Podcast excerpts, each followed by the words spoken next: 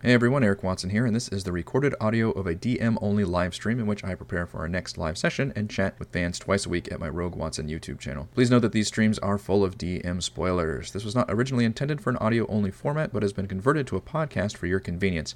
The channel and by extension this podcast are supported by Patreon. If you'd like to support my work, you can do so at patreon.com slash rogue watson. Enjoy the show.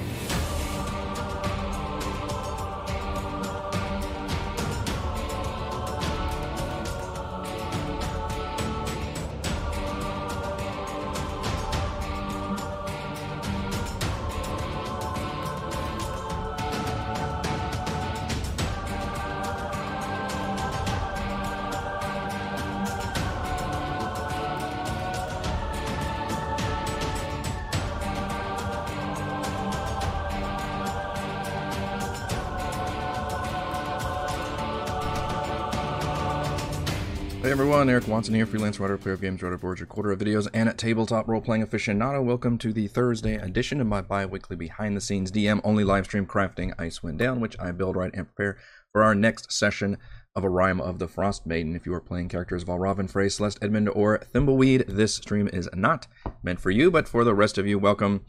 Warning, of course, there will be spoilers. We stream our D&D sessions live on YouTube every Friday. Watch all of our D&D sessions and reviews here on YouTube. You can follow me on Twitter at Rogue Watson and join our official Discord server. Invite link in the description below. If you would like to support the channel, please check out patreon.com slash Rogue Watson. For our campaign, we use Roll20, and for streaming, I use Open Broadcaster software. With Streamlabs, we're still top, top talking about Ythryn and the expanded towers and kind of trying to keep to the area that the players are at and work as a radius around them. Since it's an entire lost city, and I don't really want to have to prepare it all at once, nor do I need to do that. I believe on Monday we talked about the Tower of Conjuration. So if you've not watched that stream yet, please go do that now because I think we're pretty well prepped. That one is pretty straightforward. Honestly, both I'm really glad I don't and I don't know if this was intentional or not, but kind of the the closest towers, like the first ones the players would do, I think are a little on the easier side in, in terms of not having a lot of complicated moving parts or um, uh, in-depth uh, story or role-playing situations or anything like that. I think they're both probably the most straightforward of the towers. So abjuration, as I've mentioned countless times, is basically just uh, two battles plus you can talk to the anvil and destroy a magic item, but including one battle with a tomb tapper, which actually I still need to look at maybe beefing up that uh, stat block a little bit since my players are level 13 and I don't know how much a single uh, Tomb Tapper would scare them like I kind of wanted to. Not not like a big boss fight, but you know, it, it's just tricky. I think the action economy with single enemies in D&D is always going to be extremely challenging unless you're using legendary actions, which I could do that. That would actually be the easiest way to fix the action economy back in my favor is to give the Tomb Tapper legendary actions. I will leave it to you all if I think I should do that. I can pull up that stat block. Um, but we did also talk about so that one's you know just basically combat focused. Although there's some cool stuff in there. There's some puzzles. There's some traps. Players can get caught. Uh, in fact, I'll just go ahead and go over it real quick again. Let's see, Tower of Abjuration. So the initial door, if they try to break through it, which I don't believe they would ever know the proper way to get inside, they're supposed to know a password. Uh, and if they don't know that, if they try to just dispel magic or do anything else to open this magically sealed door, then whoever does the thing or just break it down um, has to make a pretty hefty saving throw, or else they get uh, trapped via the imprisonment spell, which is like a seventh level spell, and placed into a tiny sapphire in the bottom uh, of the tower, or the top of the. I think it might actually be the top of the tower here. I think they go up. Yeah, I think they actually go up from this place into this area. So they become trapped in there uh, which is always weird to trap a player character, and they're really not supposed to be able to do anything from in there.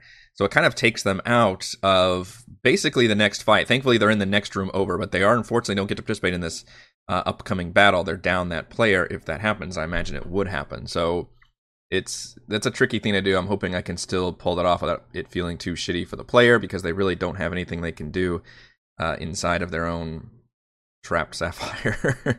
but then once the players get through this battle, which by the way is in an anti-magic field, that becomes very interesting.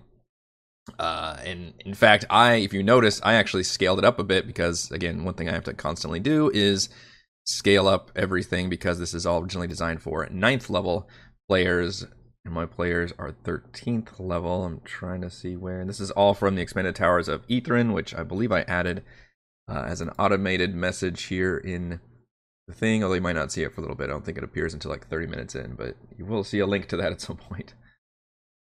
Let's see, where is Anti-Magic Guard Room? So the original one has five Demos Magen, which I have not changed from the original stat block.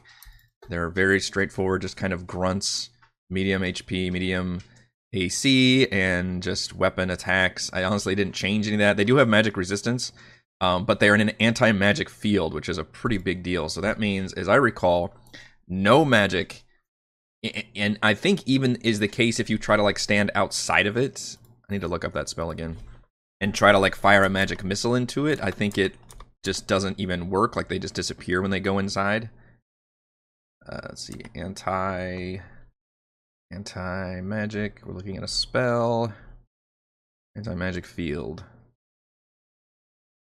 10 foot radius invisible sphere of anti magic surrounds you, so this is obviously just the room that has it. Uh, within the sphere, spells can't be cast, summoned creatures disappear, and even magic items become mundane. Uh, they can't protrude into it, so that's the big thing right here. So even if you try to be clever and stand outside the door and shoot spells into it, it just like dissipates. Doesn't function, but the time it spends suppressed counts as its duration. So it's, it technically doesn't turn spells off, it just acts as like a null zone, I think. Can't extend into the sphere. If the sphere overlaps an area of magic, the part of the area that's covered by the sphere is suppressed.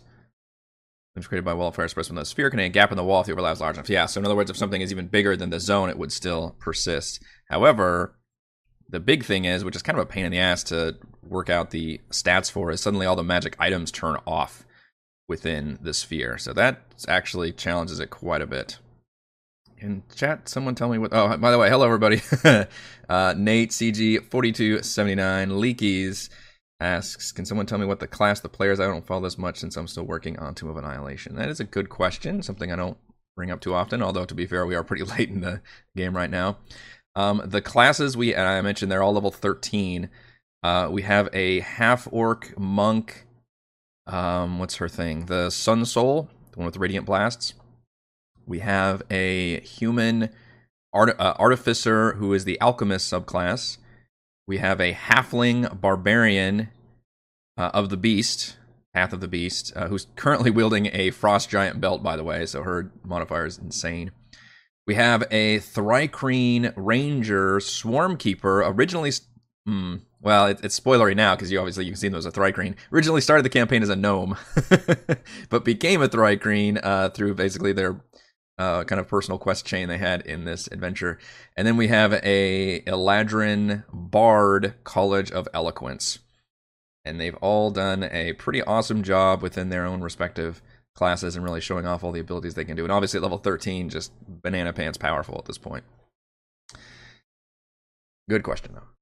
Uh, so for the Magen, I have not changed them. I've not scaled them up at all. They're still five, but I think the anti-magic field will make it interesting. I did add a Hypnos Magen in there, but it I did realize that it says uh, in order to keep the animal secure and the armed guards and rooms under the effects of anti-magic field spell, the spell would not affect the magical Magen guards. Nor I think doesn't even need to say that because I believe the designers of D&D have come out and said any creature that was magically created like a golem can still exist within an anti-magic field. They were magic was used to create them, but they're not constantly using magic to sustain themselves. However, it does become a problem if I introduce this hypno hypnos Magen who can kind of who can cast suggestion. So in other words, I may have to just not let him do that. Instead, let him use his just built-in psychic lash because I think that's just kind of an ability that that thing can do. Um, I also gave it the shield spell for funsies, but I think I'm also going to not let it use that ability because it technically can't use spells while inside that thing. But Psychic Lash is good. DC 15 Wiz save or take 3d10 psychic damage. I think I added the half damage on a successful save because I always like to have that as a the DM side. So I did add a little bit more in there again for level 13, but I'm assuming the, the player's going to be down a person for this fight. So anti magic's going to be a big deal. I definitely need to remember that that's there because that really changes the dynamic of that fight and something the players don't usually have to deal with. I'm not sure if they can dispel it. Permanent anti magic field spell. I guess with a. What level is anti magic field? Would I let them dispel it? It is a eighth level spell. So it would be a hell of a dispel magic to get that done. Oh, it says, never mind. Spells and magical. Eric, read the fucking text. Spells and magical effects such as Dispel Magic have no effect on the sphere. Likewise, the spheres created by different anti-magic field spells don't nullify each other, so you cannot dispel it. It actually trumps everything. The only difference is anti-magic field normally has a concentration lasts for one hour. This one is a permanent effect, so that is just super powerful. What a deterrent for a city of wizards, um, specifically because they wanted to help guard this powerful anvil that can destroy uh, magic items. So that should be interesting. And also, it's scripted to where once they make it to the anvil, they can destroy a magic item. The anvil will give them the right of the arcane octad they need. Um, I don't have anything. I don't think they get any bonus. I think they're just trading magic items for information, which is kind of what I included here. Um, is that they can learn more information about because they see shield thy heart with a wand from there. I got to sneeze. Oh, this weather has been killer on allergies. Holy moly! Sorry. Um, I think it can ask. I, in my notes, I wrote down: you're basically every magic item that you give it to destroy. It will give you a piece of information. The players might not think that's a pretty good trade, and they only need the one piece of information, which is the the one line they need from the right of the arcane octad. So technically, only have to do it once. But I did put in there if they do it multiple times, which they I think at this point they do have a lot of magic items. Obviously, if you were getting this pretty early in the campaign, you would be very reluctant to trade in uh, any few magic items you've got, but they're pretty well saddled, I think, at this point. Hour of Abjuration. This is. Yeah, so I've got a. Basically, how do we reach the central tower? They should already know that. They could ask what happened here. Every time they're going to ask a question, it'll say, you know, well, I will answer when I'll have a creepy voice for it. I will answer one question for every time I feed or something to that effect. The right of the Arcane Octad, the important information they get. They could also ask where the Nether Oak is in case they don't want to put two and two together. It's in the Arboretum, but it will give that information as well. Um, but otherwise, it res- its responses will be limited. You have to ask the right questions. and then after they're leaving this area, and, and by the way, they can free and destroy their person who's imprisoned in there, although I don't think that counts as um, destroying a magic item. Um, after they leave this area, the tomb tapper actually shows up, and I'll have to make sure to tease the fact that when they're doing that, they hear like a humming, thrumming sound that's very odd and creepy, and they think it might be part of the anvil. And then this thing will show up. Basically, it's it's scripted to show up here by the time the players reach here, which means they're going to be stuck in the anti-magic field to deal with this thing. Which also means if I do make its hammer kind of a magical effect, um, that kind of fucks me up. So I was gonna have it have this kind of cool uh, Thor like you know hammer throw ability, but if you count that as a you know magical ability, I guess it's weird. How how does the anti magic field work when it comes to creatures with innate powers? I'm not quite sure, and I could see the players guffawing at the fact that I'm using that he's clearly like throwing this hammer around as an ability. It's got. I guess the anti magic field wouldn't also turn off player abilities though, like bardic inspiration still works Rage still works. Um, probably all the monk stuff would work as long as it says it doesn't create a magical spell. Really need to make sure I've got that uh, this anti-magic field thing down. It does say magical effects though. Magical that term magical effects is doing a lot of heavy lifting. Spells and other magical effects. What does that include? Mentioning creature was suppressed. So that gets kind of tricky, though. I don't know what kind of what constitutes a magical effect versus an innate class ability. I have a feeling this is going to cause some debates for sure. Like, is is Thimbleweed Swarm a magical effect? I don't think Bardic Inspiration's a magical effect. The Swarm, though, you could make an argument for. The Radiant Blasts, maybe like the things that Celeste can do with the like orb creating could could be a magical effect. That gets a little bit tricky. I'm not sure. Obviously, spells is pretty easy to know what's a spell. Um, and then it kind of constitutes what I can and can't do with the Tomb Tapper. Just because, as written, you know, it's it's big and beefy. It's pretty scary looking, but weirdly, like its best thing is just to uh, run up and attack people with its bite, and then try to eat them with the claws and try to get all these different damages. But I think it'd be cool if I gave it like legendary actions where it could use its hammer throw its hammer and do some fun stuff. But I don't know if the players would uh, balk at that. But maybe if it's an innate ability, I could argue that anybody's innate ability is fine and only spells. Maybe they would. I don't know. We'll see. Uh, but I am thinking about giving this guy some legendary actions uh, in order to mainly throw his hammer. And I think you could do, you could do a cool thing where you could throw his hammer at a target, which would be an attack roll, and then maybe as another legendary action, he could retrieve the hammer, and maybe that's like a Dex save for people between him and the hammer, or it. I believe they are. It actually does specifically mention they're sexless, doesn't it? Yeah, sexless, hairless warriors.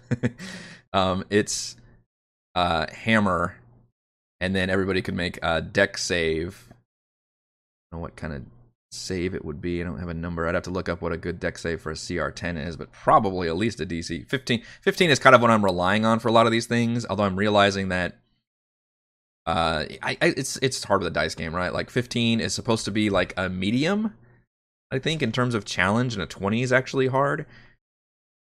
And yet, if you're throwing a lot of you know high DCs the players, they're going to get screwed on that a lot because people who are trained in it can make a DC 15 decently, and yet it's still dice, so you could still fail it. And if it's something that's going to be happening to them a lot, then that gets a little tricky to raise that up too much. But maybe CR10, it should be more like a DC 17. Also, randomly immune to cold and fire. Kind of interesting. Line sight of 240 feet. That's wow. Okay. So that's our Tomb Tapper. Um, that should be fun. And honestly, this could be a whole session easily as just the Tower of Abjuration. So that's the Tower of Abjuration. Uh, moving on, we've got the Tower of Conjuration, which is the other one that's really close by to them. And this one is a pretty simple puzzle. We talked about this on Monday. Um, they walk in, and there's a hero's feast available. They can eat. There's a creature, a familiar in a cage that swaps forms every minute or so, but it's kind of random in the order in which it swaps forms. And it's supposed to give you a clue as to how to solve the next area. So you go into this little door right here, and you end up here. And then there's a button with the walls, which I do have a handout for that, with the symbols, and you're supposed to put them in the correct order. Um, however, it's a random order, and every time you press it, the figure in here changes. So you have to basically work out some kind of way to communicate with the next person because there's a dimension door spell that only operates every minute. At the same time, you've got an ice devil in here that's been summoned in this magic circle, who is going to be very creepy and try to bargain about how to get out. But again, as far as I'm aware, the magic circle does not prevent a, a creature stuck inside from attacking, it just gives them disadvantage. Same thing to if you were inside the magic circle. Uh, again, I had to look the spell up similar to anti magic field to make sure I got it right. Um, then creatures who wanted to attack you, you were not immune. You know, it was not a force field. Why did I search magic? Don't do that. It wasn't some magical impenetrable force field Instead, it was uh, disadvantage on attack rolls against targets within the cylinder. So I was surmising, it does say obviously the reverse is true, so you can put somebody in the cylinder and trap them. Um, then they then anybody in the cylinder would have disadvantage on attack rolls to anybody without the cylinder. And if you notice, this is an interesting place because normally the big advantage to the magic circle is a character cannot move either into it or out of it, which would be true of this devil who's been stuck in here. However, this dude's got a 10 foot reach, and the entire tower room area he's in is 10 feet away. So it could be a very interesting, like, you got to talk to this guy, and if you piss him off or something goes wrong, he could still attack and try to kill you. Granted, he's got disadvantage on his rolls, but Ice Devils are uh, delightfully strong, especially against a single PC, uh, capable of doing, I believe, three attacks with a plus 10, an average of 10 or 12 damage, and again, magic resistance. Uh, could even let it do all of its things, although I don't know if it would be able to do that within the magics. Is it able to do everything? This can't be charmed, frightened, or possessed by the creature, and it can't leave. So I guess it doesn't actually do a whole whole lot. Um, it's only a third level spell, so another person would be able to dispel it without too much trouble. And then it would, as a devil, I think it would honor any agreements that it had.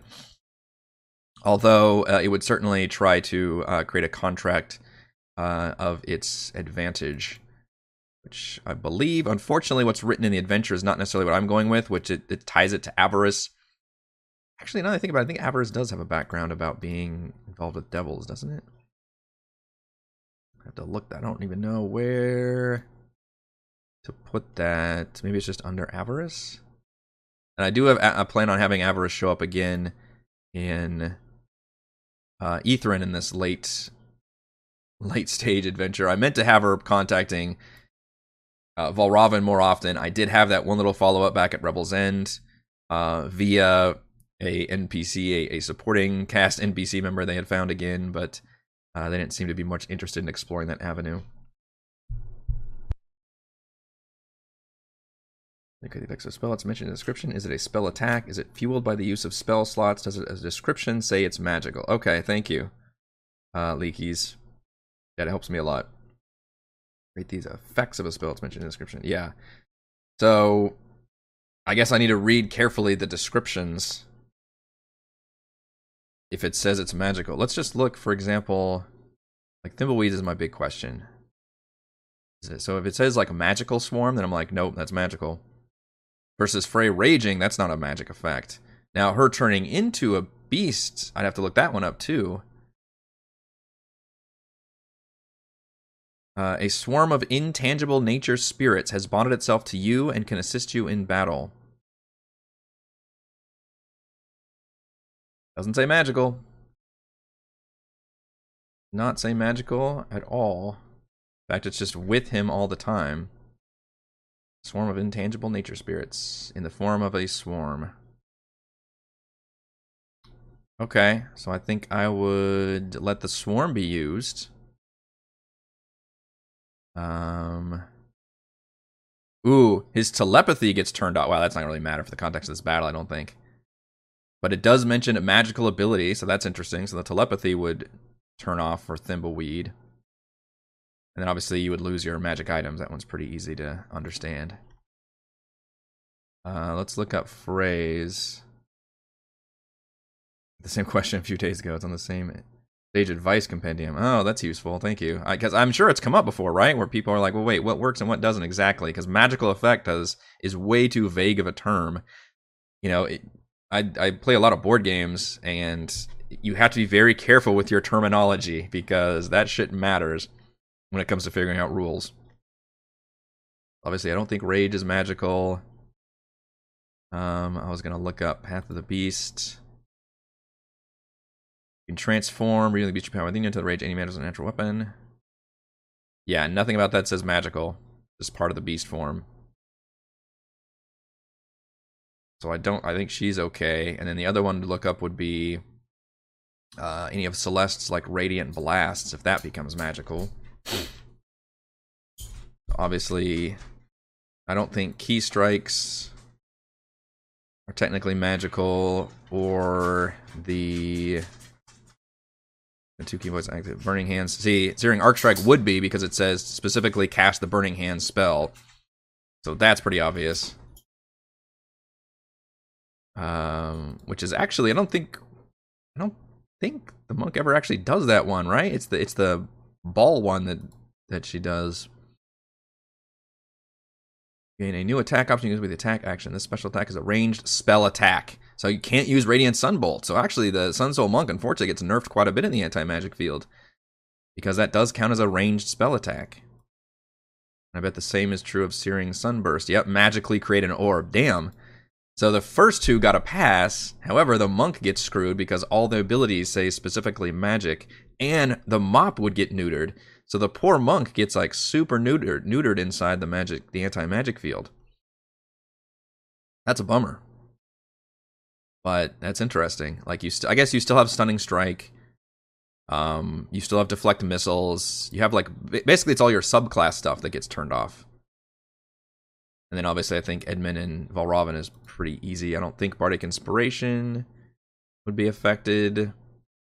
It's kind of good to go over this just because you know this argument's going to come up to play in the game itself, and it's good to kind of be aware. The only thing I would I would ask about is maybe Flash of Genius.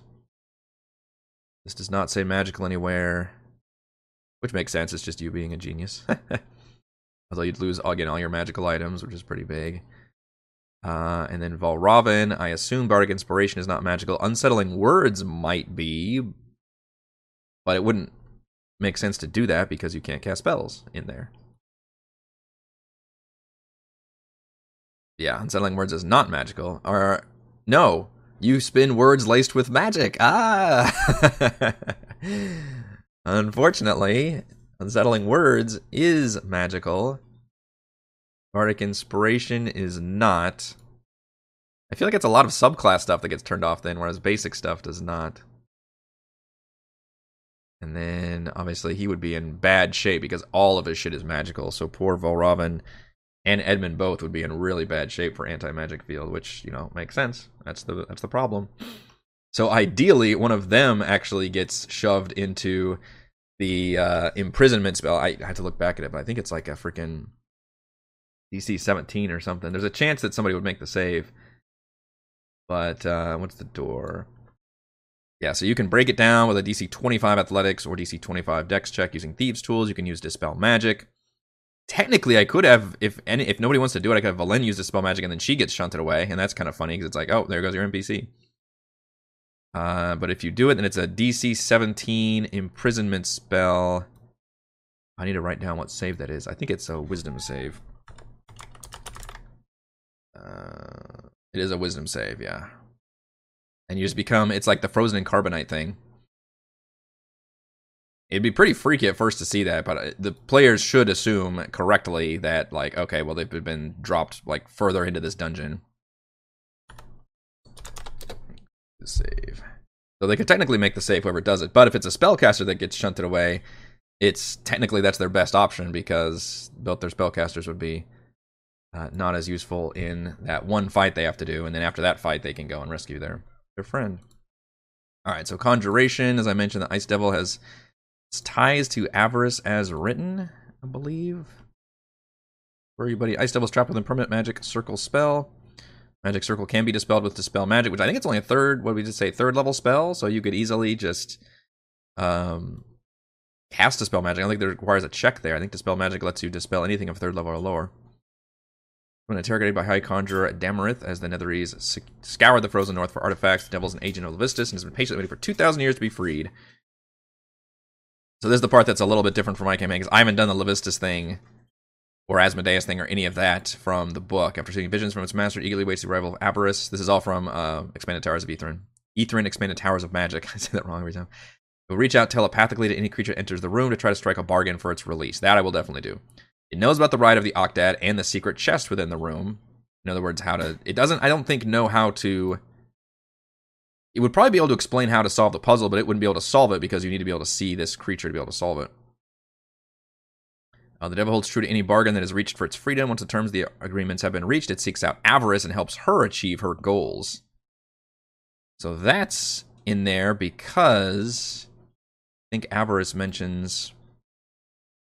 see, where does it mention for your backstory? That's Arcane Brotherhood. Okay, here's avarice. Uh, Avarice has been a member of the Arcane Brotherhood for two years. Fantasy rising fame and prominence in record time. Hopes of plundering the lost city of Netherese city of Ythryn will turn her fantasy into reality, which is all pretty much true. I have to go back and see how I role played and did her, because unfortunately it's been forever since my players ran into that. And that really fun moment where uh, Valravn revealed that she was an a- or he was an agent of of Avarice's. The Tiefling has the secret support of the Archdevil Levistus, having traded her soul years ago for her first taste of magical power. Levistus speaks to her in dreams and guides her path. Shortly after Avarice arrived in Ten Towns, Levistus urged her to seek out the Black Sword. Avarice didn't know what, who or what the Black Sword. So the bad thing is I haven't at all clue, and this could be a, a, a, late game twist, but I did not at all tease the fact that she's like in league with the devil or soul or soul or anything like that. In fact, she put on, um, she basically told them that she's just part of this group, like almost a self help group for Chardalyn, uh, when in fact she's like building an army to go after um, the source and go after what Baelish and Nass found, which was Ythryn. So she's going to show up with her army of Chardalyn wielders, which I need to figure out a stat block for that. But I'm thinking maybe even the Chardalyn Berserker stat block. I think it's or Chardalyn something, which was a pretty nasty stat block that I recall. Because at this point, enough time has passed where probably all of her people are have been corrupted by Chardalyn. Self-styled Knights of the Black Sword offer her sanctuary in the Keep of Caer Dineval, where they are based. Although she doesn't trust the cultists, they treat her with more respect than anyone else does. And then during the context of that storyline in our campaign, um, she was able to institute a coup uh, because the players helped her. They defeated the actual leader of the cult, and then she took control of the cult, and then took them all and left. And now, essentially, what she's been doing is, uh, and I believe she left a sending stone with uh, Valravn, of course, I'll have the twist that she like low jacked it and is able to track their every movement, has been listening into all their things, and uh, she will show up with her, you know, army of Chardalyn berserkers, whatever they're called. Because I don't think the Knight of the Black Sword is not a. It's like a cultist stat block. It's not nearly strong enough to offer anything. And then she will have uh, basically followed their footsteps through the caves of hunger and into Ythryn. And at some point, once they start doing some of the towers, and maybe they, you know, trying to start making their way towards the central place, that's when Avarice would probably show up. She's got a pair of loyal gargoyles named Gargle and Gurgle, serve as her bodyguards and scouts. Might have to scale them up a little bit, but that gargoyles are still kind of useful stat blocks. Uh, okay, so she could have the Ice Devil at her call. That would be a cool twist. Like the Ice Devil gets free, does whatever it does, and then disappears, and then appears later, um, allied with Avarice. That would be a pretty good one to have. We could have like multiple boss fights and faction dealings and all that because we still have Baelish and Nass to deal with. I'm gonna have the Frost Maiden show up. It's almost gonna be a hilarious like, um, what's the third, uh, the Battle of the Five Armies with uh, the Hobbit where. all the different factions show up. Except instead of armies, it'll be you know more D and D scale, like uh, manageable units on the battlefield. But hopefully, I can pull this off. We'll we'll freaking see. But I would allow the Ice Devil to attack people, and that might be a cool twist if the person like starts fucking with them and maybe making fun of the Ice Devil, and it merely like takes its glaive and just starts stabbing the other person, and I may you know the creature's trapped but is not helpless, in other words, that they might not realize. The Tower of Conjuration, not nearly as long, I don't think, as Abjuration. It's pretty much that one puzzle and then the RP slash potential combat scene with the Ice Devil. Um, there is a trap here where if you don't get the sequence right, you fall down a pit and have to deal with the tentacles. And then I believe you get a pretty good amount of treasure that I may scale or may not scale up. Uh, at the same time as when you uh, solve the puzzle. The Hausen GP Ruby, which Valro would be very happy about it, would maybe grind into dust so we could cast Force Cage. Fuck Force Cage.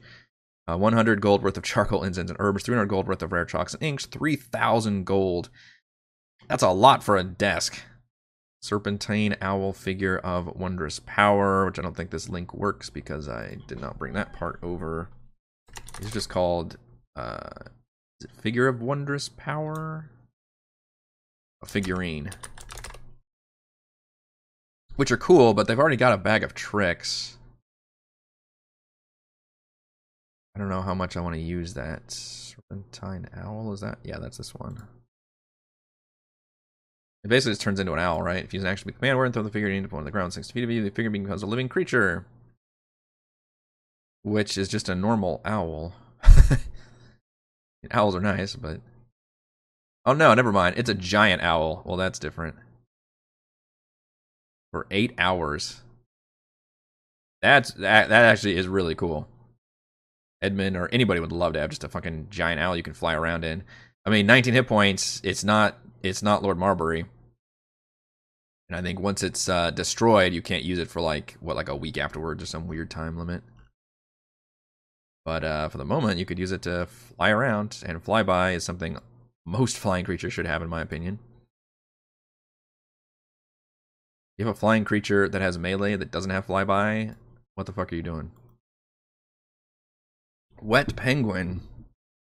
What's your favorite D&D campaign you have on your channel? You make me choose my favorite child. um I would love to throw that over to viewers actually and see what they say. Um, I would ima- I know Tomb is our most popular, I think. Our Tomb of Annihilation campaign is probably the most popular. Like Phandelver is so popular because everybody plays it. It's like the still de facto adventure, and it's recommended. It's the intro adventure. Everybody does it, and ours is so old like we played it back when it was still like pretty new, I think, years and years ago. So Phandelver st- uh, holds a special place in my heart, and that was my first time DMing. So you always remember your first, I think. uh, Tomb is is really good. I think it translates really well to Roll Twenty specifically. Uh, I think it's easily a top five adventure for 5e that they've done. Did not require a whole lot of story stuff for me to make it work, and it's got a really fun mega dungeon at the end. Uh, it does the hex crawl thing. It's it's good. It's really cool. It, it it combines like Tomb of Horrors with Isle of Dread in a really cool way. Um, and I, you know, the few story modifications I made were almost just at the beginning, kind of, and then changing the, the time limit of the death curse. I've really enjoyed Rime though. Um, I think it's required a lot of extra work from me, but it's you know Icewind Dale is a, a neat location. Um, it, I think it's got a lot more problems than Tomb does, and it's as I mentioned required a lot more work. But I have no regrets of running it, and I think Rime is also a top five adventure campaign, but definitely not higher than Tomb. I'll say that. Help act. Can't any creature technically take the take the help action? It's something nobody likes to do, but I think that's something any action, or, or maybe not. Maybe NPCs can literally only do what they what they can do. But I thought they could always take like the dodge action or the help action. I think those are always kind of available as like a baseline thing. So yeah, maybe having a giant owl you can summon would be useful. It can't be used again until two days have passed, so that's kind of a weird time limit. It does last for eight hours or until it's destroyed, I believe. Although it says it's destroyed, reverts to a figurine. Okay. Well, that would be nasty if you're flying through the air and it gets like shot by basically anything in Ythryn and it gets to zero hit points and then it becomes a little statue. Now you're hurtling through the air on a tiny statue. that could be dangerous. So yeah, I could probably still give him this thing. I don't have a problem with that. Um, I probably would tone down the amount of gold they get though. Three thousand gold seems way too much. I would probably replace that with scrolls. Like they should get a ton of magical scrolls from Ythryn. Like that should be definitely a thing they get. All right, so that's the Tower of Conjuration. So now we're basically caught up. Um, as I've spent half our time talking about things I've already talked about, but it's important also for me to reiterate all these things. It helps me prep for sure. So now we can either look at another tower or we can talk about the other areas that are nearby because I'm assuming, again, with my radius radio planning strategy, they're going to go to the nearby places. So they know at this point, since they've been to this gate, this is the entrance to the final area essentially that they're at. They know they need to go to each of the eight towers, or what I will introduce at the beginning of this coming session is the fact that the their NPC villain frenemies, if you will, uh, can offer to go do the ones that are further away, and they'll say, "Hey, we're less of us. We can, or fewer of us. Uh, we can go further and try to slink through the city a lot easier than you group can. We'll try to do some of the towers, but you guys, as a bigger group, will probably be able to do more of them faster." Which is my very obvious DM way of saying, "Hey, you know, I'll, I'll, I'll scratch one and two of them off your list, maybe three, depending on how long the rest of the adventure takes." And then they can easily go do the ones on the other side of our uh, giant glowing central spire. So knowing that, the players can still do the Tower of Abjuration. Um, eventually, they'll have to do this Chain Lightning Stadium. I do have fun rules for that, but they won't know they have to do it until they do Tower of Evocation. So they could either do it now and explore it now, or they could just ignore it, just do the towers, then realize later on they have to come back here and do it. Either way, I'm fine with that. And then the Tower of Conjuration is here. So that's why I've been looking at those two because they're both uh, relatively close. The other tower nearest one is divination which is much further away and in fact has the arboretum and the library in between so that's why i'm maybe looking at thinking okay i need to actually prep some of these other areas that are not towers but are still kind of you know areas of significance adventure locations uh, in here also had a fun idea and i mentioned this on monday of having an intact iron golem as a guard because it mentioned in the which is weird that it's not in the book as an encounter, but it mentions in the Caves of Hunger. Uh, if you recall, there's that head of an iron golem, and then the body is a headless body is like rampaging around this area, the bazaar, which I think is Y13, rampaging for two thousand years. Um, but I thought, okay, well, let's just have that the body be maybe crushed under this tower or something, and then the head somehow survived. But now there's another one because you know they've got more than one iron golem, kind of like uh, Waterdeep. It's got the walking statues. So Netheril, the this city had these iron golems as uh, sentries that would walk around and you know basically be just the cops. I can't, I don't know, guards. Um, and uh, of course, with Netheril's Fall and everything, they're set to like emergency lockdown mode. So they're just and lethal force has been authorized. they're absolutely just killing everything. And I could have a fun scene where the players are kind of coming up. Basically, as soon as they reach this upper area, I would not include the encounter when they're making it to Y7, but I would include it as like them seeing it from a distance. But I would love the idea of being able to clearly see this large, powerful creature uh, just walking along and maybe a group of Nothics like runs by and it you know yells at them and goes after them maybe like kills some and that's an example of the players going oh shit okay. There's this big patrolling creature that we can either choose to avoid uh, or we can fight it or we can sneak past it or whatever else they want to do. But i thought it'd just be a neat kind of environmental hazard they have to deal with and i would not try to force a combat encounter. I would have it take a slow and steady patrol radius. And if they want they can just try to you know wait it out or something but at that point, I can maybe trigger uh, other random encounters to throw at them. Fort Warrior, that moment cemented it as my favorite. Reese's roleplay had me rolling. Everybody loves Fort Beluarian, yeah. Um, as a moment where the players just royally fucked up all my plans for getting inside. Like they just, I had like a gate guard who was going to give them a hard time, and they just were not uh, willing to play ball at all, and they basically got kicked out. And then they had to come up with some other way of getting inside, and it was glorious. It ended up being really fun. It's one of the best examples still we have of um, my plans as a DM went terribly awry, and yet because the players were uh, in um, I don't know, it's just smart enough and and were plugged into the game enough where they wanted to get in there and thought of other ways of thinking outside the box and using a bunch of other fun methods, and the whole thing ended up being really really fun and interesting and memorable in a way that i hadn't planned at all which is part of i think the joy of uh, playing a tabletop rpg i don't know if we've had a specific moment like that in Rime. i think they've mostly played it um, pretty close to as i expected somebody will probably have some uh, thoughts or remind me about areas that uh, went way different than what i expected but so far, I don't think I've been thrown any huge curveball. Oh well, I will say uh, Sunblight. I guess would be the best example. I did not expect one player to um, emulate another character to the point where they completely took over uh, Sunblight as a role-playing endeavor rather than a stealthy or combat thing. Although it did devolve into combat eventually. So actually, Sunblight is probably the best example we have, and probably my still overall favorite um, area we've had in uh, this campaign, and partially because of that reason. All right, so we've got a lot of tabs open. I'm to go back and talk. So I don't know if I need to actually prep the Tower of Divination this week. Um, instead, we've got the two towers, we've got the stadium, and then we just need to look at Y8, 9, and 10. Which 8 is the... Uh, it's like an academy. Sports and outdoors. House of the Arcane. Uh, this place is easily entered through any of the gaping holes in its outer walls. Nothing can be salvaged from the study halls and the towers, but the auditorium holds something of interest. So it's in this big ass building, but there's only one room that's actually usable. In fact, there's not even a chance for the players to like search for loot or anything, which I would probably let them do.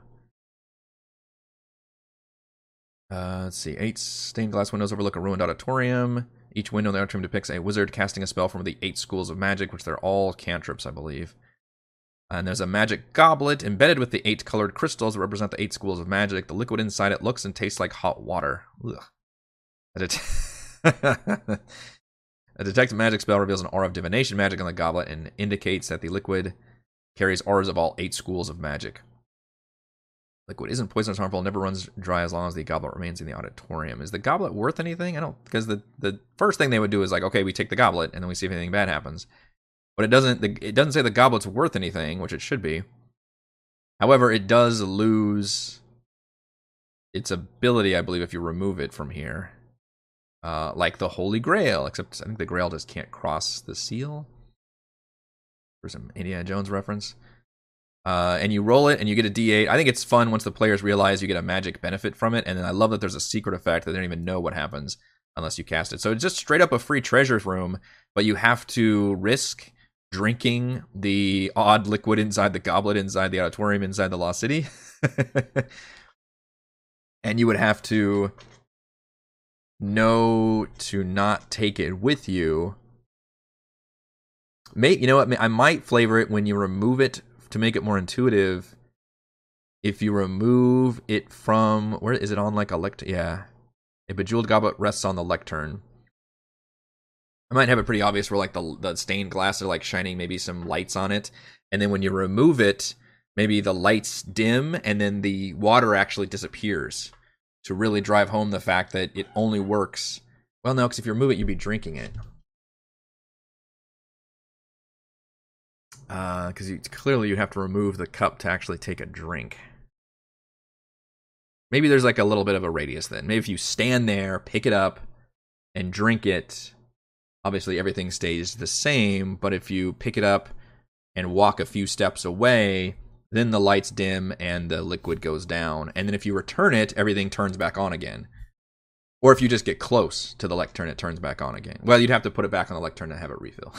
but I try to make it more obvious that, like, hey, if you want to do the thing, you got to do it now, and it doesn't. Nothing happens if you try to remove it. It does say that you can only get one ever charm from this goblet, uh, which is for 24 hours. You get to be able to cast a cantrip, which at this late in the game uh, feels mostly useless for most people. I would say. uh, it's just for funsies, and the real trick comes when it expires. Then you get usually a benefit, but sometimes a nasty penalty applied to you depending on which one you got. However, you don't get to choose; it's just a D8. So I think I'll keep that as written actually. Um, I don't see any reason to change it. I just make it a little bit more intuitive about how the actual goblet thing works. Uh, so moving on to Y9, this is the one I have the biggest uh, controversy with, I guess, because I'm trying to wrap my head around this whole Arcanaloth thing. It's it so an Arcanaloth is here in the library, and you think a library in the Lost City would be a hugely cool place, but it's this Arcanaloth just showed up recently, apparently, and is searching for something that isn't actually here. So a, it doesn't know anything. B, it's doesn't it doesn't realize it doesn't have to be here. so it, the whole thing just feels very random and odd. It doesn't have you know proper motivations for being here. So it's just it's weird. I don't know. I, they can the whole plot unfolds with the Arcanaloth having this penguin called Kingsport, which requires your players to somehow give a shit about this uh, very weird looking penguin thing with these almost like uh, the Last of Us style growths coming out of it. Uh, yeah, blind albino giant penguin and the effects of an awakened spell was promised a life of enlightenment. Chooses that Kingsport was turned into Scribbin Scry's lackey who lives in fear of his cruel, unpredictable master. So, unless the players care and want to try to free him or try to fight this Arcanaloth, there's really nothing for them to do here. And unfortunately, Arcanaloth doesn't know anything either. It's just been in this library, I think, a couple days. Uh, let's see. You must be the librarian. Scribbin has need of your assistance. The person up on the third person, which is fun. It has a fondness for black licorice, strips of which it keeps in the pockets of its robe. Insists the characters help search for the Book of Keeping. Characters engage in a conversation. Kingsport chooses a moment to approach the nearest character and pass a note to them which says, Help me in common. I'm impressed it can uh, write. Um, so it's blind. Write it with its beak. So it's blind. Characters must evade, defeat, or strike a deal with Scribbin if they want to rescue the penguin. Assuming they give a shit about this penguin. If outmatched in combat, Scrimsy teleports to the depths of the library and plots its revenge. Alright, let's look at the Arcana stat block. So I'm just trying to wrap my head around if this is worth doing it all. Because there's other things you could do here. I think you could still turn into like a one room battle, but maybe you would, if anything, I would take advantage of the living spells, right? Like the living spells are in Ythryn. Um, under living spells. You could even come up with more of them, but I know that there's living Bigby's hand, and there's maybe they're not here. Living hell. Okay, there's under living living blade of disaster and living demiplane. I think the demiplane is supposed to specifically be only in the main central tower. Living blade of disaster, by the way, was a CR8, a very powerful force blade attack, who has a uh, nasty crit effect magic resistance, and it's just a yeah a sentient spell come to life. And you could also do the living big hand, like you could do all and maybe even have a few Magen in there, maybe just dead Magen, I don't know. To show that the spells came to life, and then you could have as loot just a bunch of uh, you know pieces of Ythryn lore and uh, spell scrolls. So it's just pure combat treasure versus having this Arcanaloth in there that I can't wrap my head around how to exactly use effectively.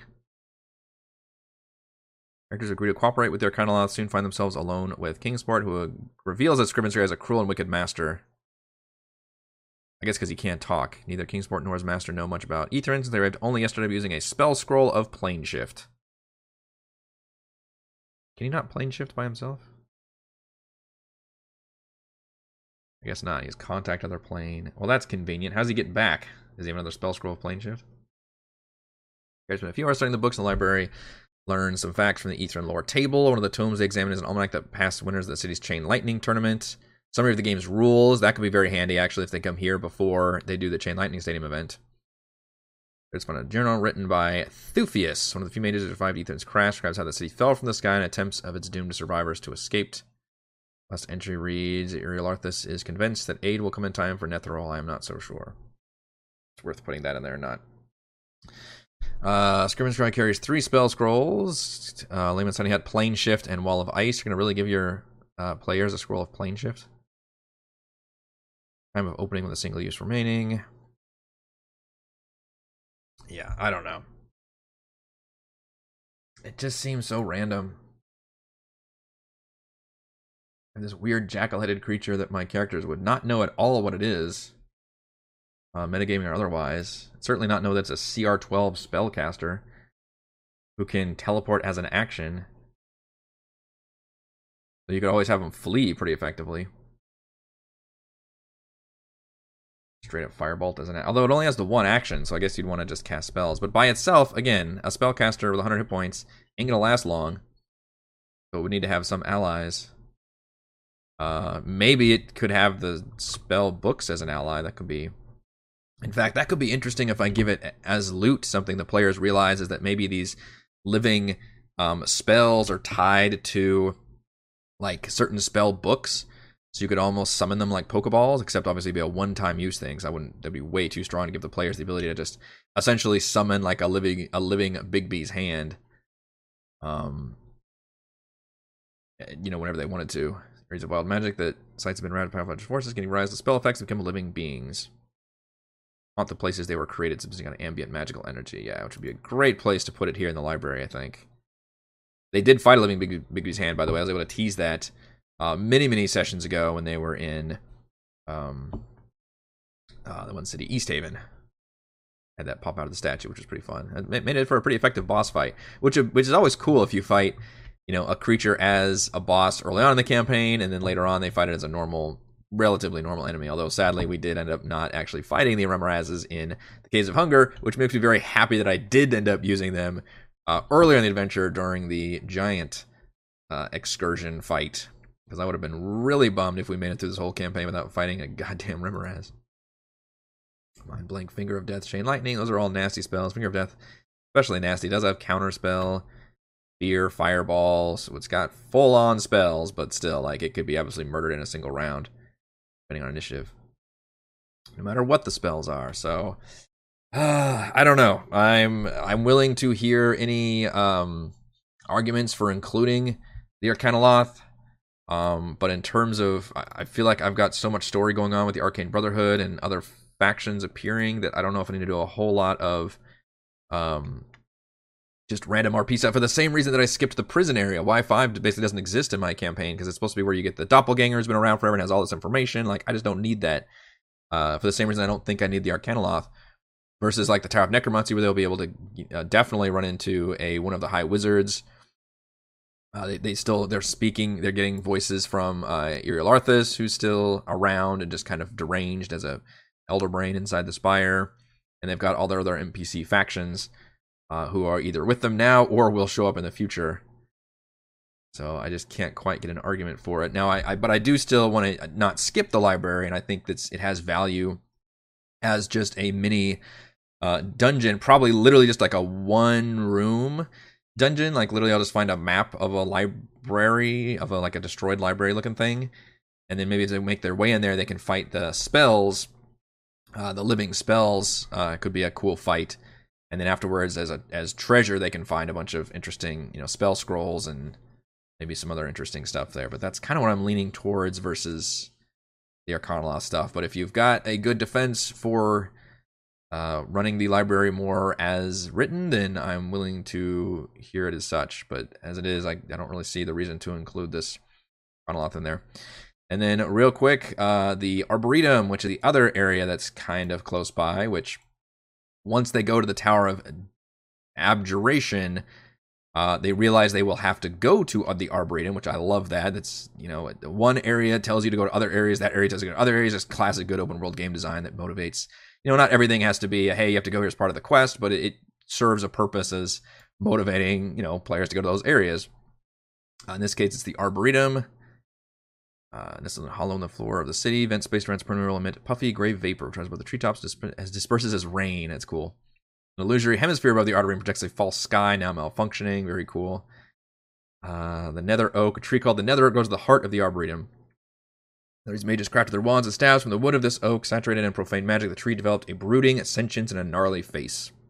Oak uses the treant stat block, but is neutral evil and speaks common and primordial. Now that could be a very fun social slash uh, slash combat encounter as well. Must craft a wand from the wood of the tree. Gathering wood from the wake from without waking the tree requires a successful DC 20 stealth check. Characters wake the tree, they can convince it to part with some of its wood. The success successful. That's such a hard word to say when I'm talking quickly. DC 15 charisma persuasion check, but only if it believes they intend to perform nefarious magic with it. So once they perform nefarious magic with it, nether is, the nether oak is easily angered and uproots itself if driven to combat and it is joined by four needle blights, which is cool, but I probably will have to scale this encounter up. Actually, a Treant CR9, that's not too bad. I could just give it more hit points. Maybe, uh, are Needle Blights the more stronger one, or those Twig Blight? I think Needle Blight. Maybe I come up with some more stronger Blights as minions, or maybe not. I don't know. Plus three. But that's, I like, I, I like this whole thing. Basically, as written, I think the only thing I would have to change, um, obviously I need to throw a map together or find one. Um, but I think having it be a social, either a, a stealth uh, moment or a social moment, and then as a backup, I can have combat prepared. Uh, but they will need to go here as part of their main quest. I think that could be definitely worth running, pretty much close to as written. And I think that just about covers all the areas around us. So the biggest one I still need to prep for tomorrow is uh, the library where I need a I need Arboretum, I'll need a map, and then the uh, probably scale it up slightly. The library is probably getting the most amount of change, aside from again the expanded towers. But so far, I'm, I'm running the expanded towers pretty much as written as the designer Dan Kahn did. Uh, so I think those don't require that change. Not all of them will be the case. Some of them will be changing up or or not using. But for those two, I will definitely be running as written.